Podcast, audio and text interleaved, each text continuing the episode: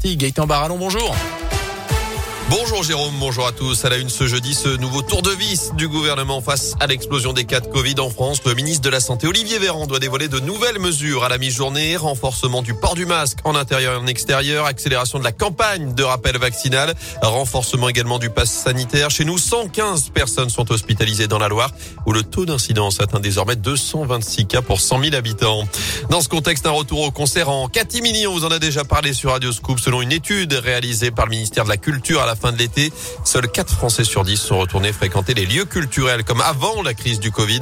Le pass sanitaire peut être un frein, mais il y a aussi beaucoup de spectateurs qui ont pris de nouvelles habitudes. Par exemple, regardez les concerts sur Internet. Conséquence, la filière musicale continue de souffrir, comme nous l'explique le président du Centre national de la musique, Jean-Philippe Kielek. Il y a quelques artistes, quelques salles sur l'ensemble du pays qui remplissent très bien. Mais c'est irrégulier, c'est imprévisible et ça ne change rien au fait que, en moyenne, on vend à peu près la moitié de billets en ce moment que ce qu'on vendait en 2019. Et en plus, les billets qui se vendent en ce moment, c'est plutôt des billets pour la fin 22, voire 23, pour les grands stades, les grandes arénas, les grandes manifestations internationales avec des prix plutôt plus élevés. Donc ça signifie que les manifestations en ce moment, dans des petites jauges, pour des artistes qui sont pas les stars internationales, eh ben c'est dur. Et dans cette étude du ministère de la Culture, près d'une personne interrogée sur deux déclarait avoir pris l'habitude d'accéder aux œuvres via des moyens numériques désormais.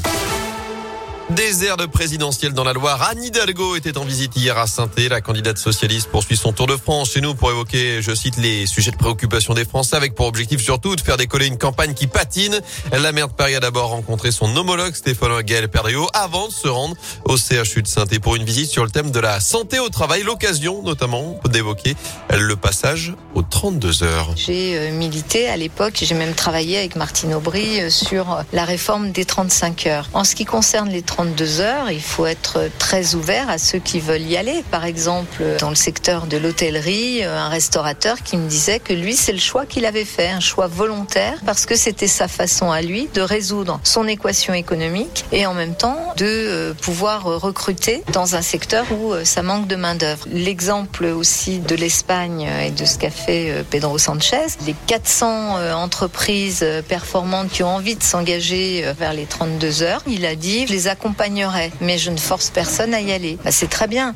Et notez qu'Anne Hidalgo a conclu sa visite à saint par une réunion publique à la maison de quartier de Solor devant près de 150 personnes. Ce jeudi, partout dans le monde, c'est la journée pour l'élimination de la violence à l'égard des femmes. En France, le problème s'est aggravé pendant les confinements. En 2021, il y a déjà eu plus de 100 féminicides. La région Auvergne-Rhône-Alpes annonce l'acquisition de 1000 boutons d'alerte, des petits mécanismes peu visibles et connectés qui permettent d'envoyer un SMS géolocalisé à cinq proches.